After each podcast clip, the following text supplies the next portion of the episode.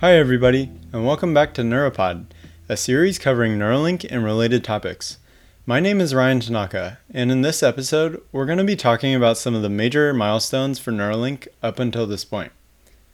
Since Elon is so publicly facing with his other ventures, it seems like Neuralink just kind of gets pushed under the rug. But as time passes, I think it'll be really fun to see how the company is growing and what awareness they raise in society. I'm most excited about Neuralink's future than any other company. The prospect of a remedy for Alzheimer's and or decreased limb functionality is just super inspiring.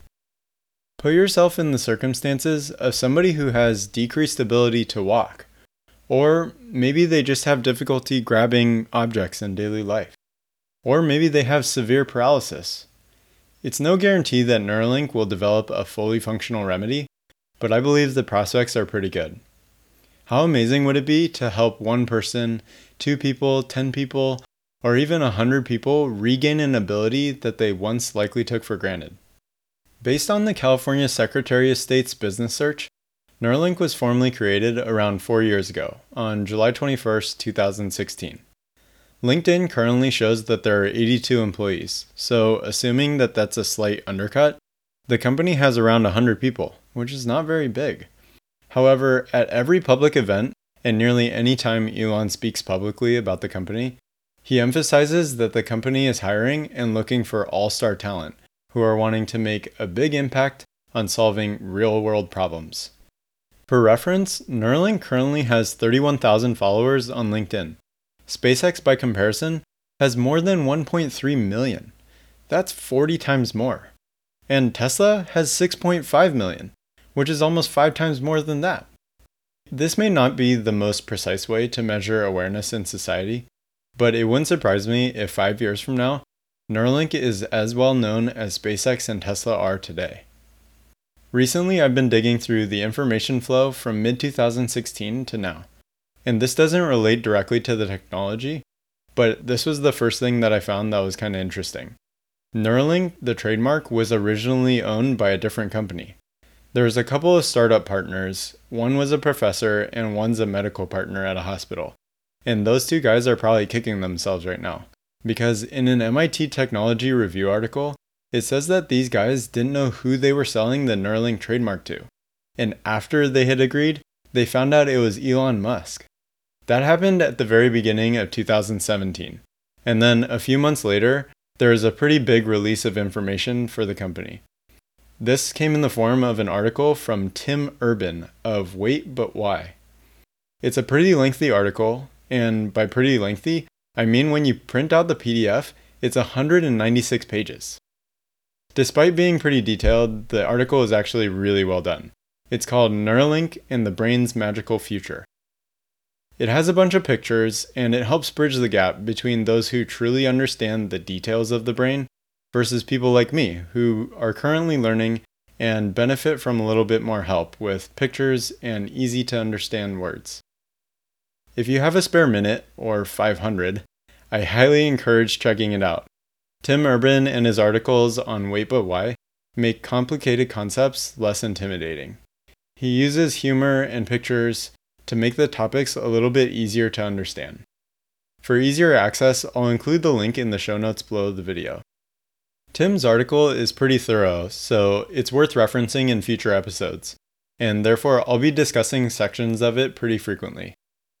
Okay, so moving on to exactly what Neuralink is doing. Neuralink has one primary ambition to merge man with machine. Elon Musk tweeted about this, saying Neuralink's mission statement is if you can't beat them, join them.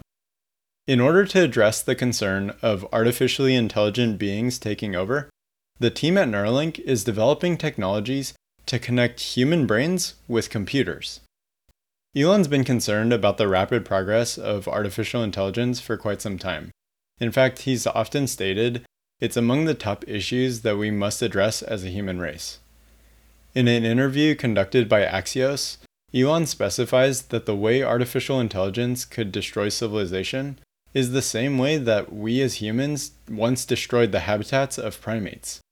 So it's not necessarily that the artificially intelligent beings would choose to kill us, but instead, they could treat us in the same way that we currently treat pigs.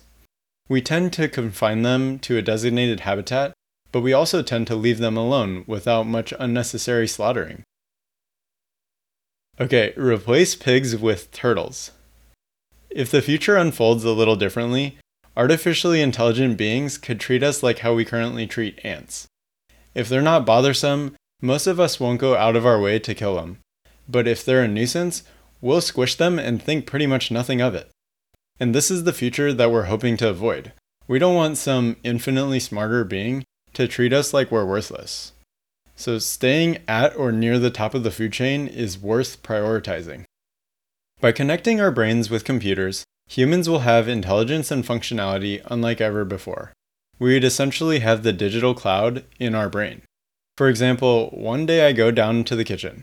I make breakfast and sit down with my grandma as she's reading the newspaper. After a few bites, she asked me what a tur is. I also don't know what a tur is, so like anybody with internet access knows, I I take the following steps. And these steps are actually really in, they're really detailed and pretty long. So I'll list them out here. First, I pick up the phone. Second, open the browser. Third, think about an appropriate way to search. And then I type that query with my two thumbs into the search bar. I find the pertinent result and then retrieve the information, which says a tur is a wild goat native to the Caucasus Mountains.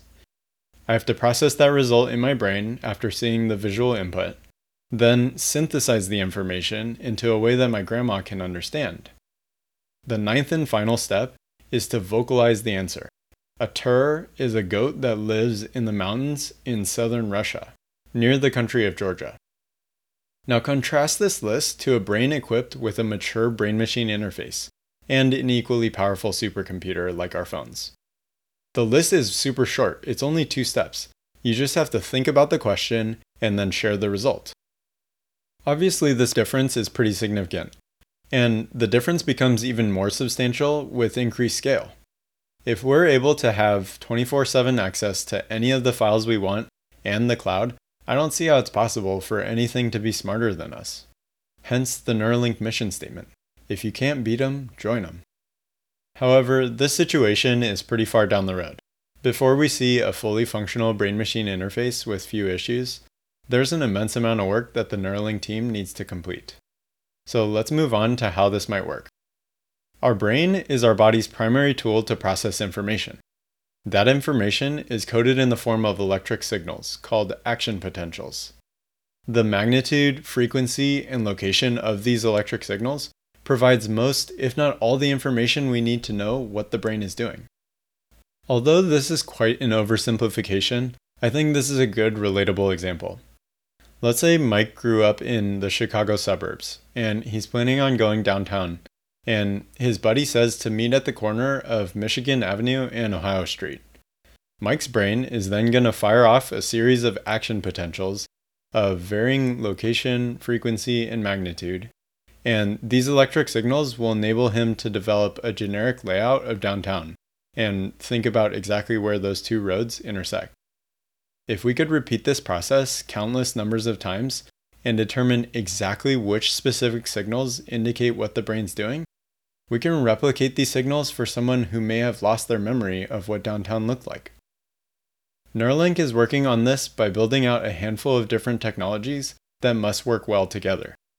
One major tool they're creating is an electrode thread. Electrodes are used to measure electric signals, and the current thread iteration has 32 electrodes per thread.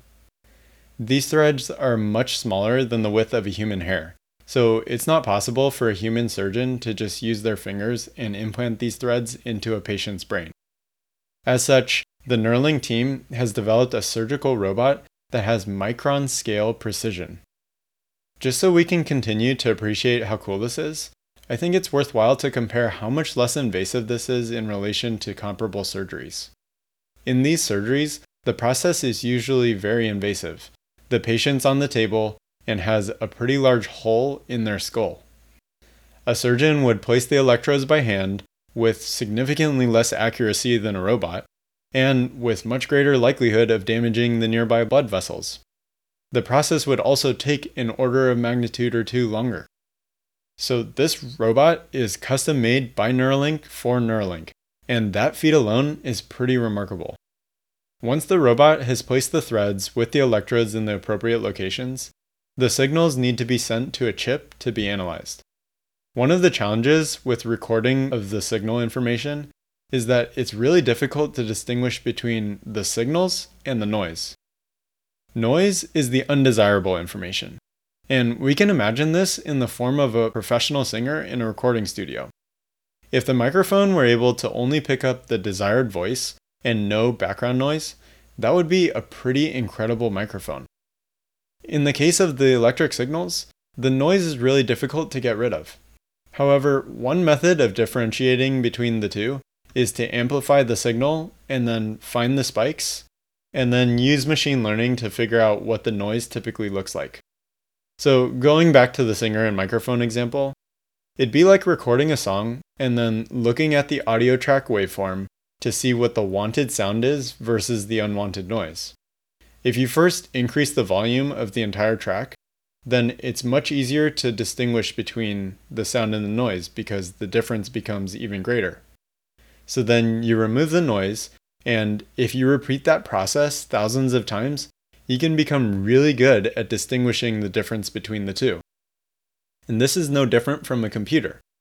When programmed correctly, the computer can use tons of data about tens of thousands of neurons firing, and it can learn to separate between useful signal and unwanted noise. After the noise is filtered out, a chip processes the signal spike information and converts it from analog, which is like a waveform, to digital, which is zeros and ones. And this chip is also custom made by Neuralink. It's only 4mm by 5mm. I should emphasize the brain is obviously pretty small and complex, so being able to perform these functions in a pretty harsh environment where you need materials that won't adversely affect the brain and in such a small space, that needs to be commended. There are also hundreds of millions of neurons, so recording signals from thousands of neurons simply isn't enough. And based on the public communication, it's pretty clear that the Neuralink team is aware of this, so I'm expecting that when they give their update on August 28th, they're going to announce great improvements on all fronts, including inserting a higher volume of electrodes in a shorter duration of time. So, how might this technology be used to help with Alzheimer's or somebody who's paralyzed? Someone with Alzheimer's has too much of a protein called beta amyloid, and these protein clump together and block communications between nerves within the brain. There are several different approaches being explored for how to eliminate or treat or reduce the effects of Alzheimer's, and these are all pretty different. Thinking about prevention versus reducing symptoms after the fact often results in very different outcomes. Some are hoping to prevent additional plaque from building. Some want to eat up or remove the plaque. And others have found that some people may actually have Alzheimer's but never notice its effects because the other connections in their brain compensate for the black connection. Specifically, if the brain is trained enough in a variety of different ways, we may not notice a broken or blocked connection just like a regular muscle on our body. If we strengthen the tendons around a specific area, then we may not notice if there's a deficiency in one particular spot. We can also think of this like a spider web. If most connections are built strongly, it's not a huge issue if one of the main connections is broken. However, if the primary connection breaks and none of the surrounding connections are strong enough, the web falls apart. Similarly, it's apparent that someone has Alzheimer's if surrounding connections aren't built up. My best guess for Neuralink's approach is to use machine learning to identify which signals can best compensate for a block connection and then strengthen those connections. The situation is obviously not the same for a paralyzed patient, but the tech used to treat the patient can start pretty similarly. After years of research, the scientific community has found that paralyzed patients are often able to think about a movement in the same way that a non paralyzed patient would. Those electric signals from the neurons can be used to stimulate movement. This is already being done in many cases. However, the data being used is not as granular as it could be. Neuralink is aspiring to have orders of magnitude more channels of data and then use this data to help a paralyzed patient move more precisely. This is a similar situation to what used to happen with TV boxes. Remember when back in the day we used to have big TV boxes and somebody would say, just hit the back of the TV if it wasn't working? And then all of a sudden it might start working? Well, we didn't really know why, and it would be much better if we had a precise way of diagnosing why the TV wasn't working. This is similar to what's been happening for paralyzed patients. Sometimes we can help them, but we don't exactly know the reason why, and even if we do know the reason, it's not very specific. So, Neuralink's aspiration is to move this technology to a point where the patient has fully regained naturalized movement where they can't tell the difference between now and prior to being paralyzed. Going even further, it's possible that with the level of detailed data that the team's going to get, a person will be able to speak the words they wish and regain any lost mobility. Not only can they receive information from the brain, but the team has also made sure that information flow is bidirectional. They can send information back into the brain. When current is passed through an electrode, the nearby action potentials fire. And if done at the correct magnitude in the correct location, a formerly paralyzed hand, for example, could be stimulated. The achievements announced so far by the company are super duper cool, and I'm really excited for what they're going to announce next. If you're interested in learning more about Neuralink or the technology, there are a few resources I highly recommend. First, of course, please consider subscribing here, as this is a series all about covering information related to Neuralink. Also, on Neuralink's company website, there's a video summarizing the progress until July 2019, plus a research paper about the tech from Elon. Also, the Wait But Why article that I referenced earlier in the episode by Tim Urban is extremely good. Lastly, Elon's appearances in an Axios interview and a couple of Joe Rogan podcasts have some great tidbits of info. That wraps it up for this episode. This is Ryan Tanaka. Thank you guys for listening. If you liked what you heard today, please subscribe, like, and follow at Neuropod. Also, if you're able to support via the Patreon page, I'd greatly appreciate it. Thanks again, and see you at the next episode, coming out next Wednesday.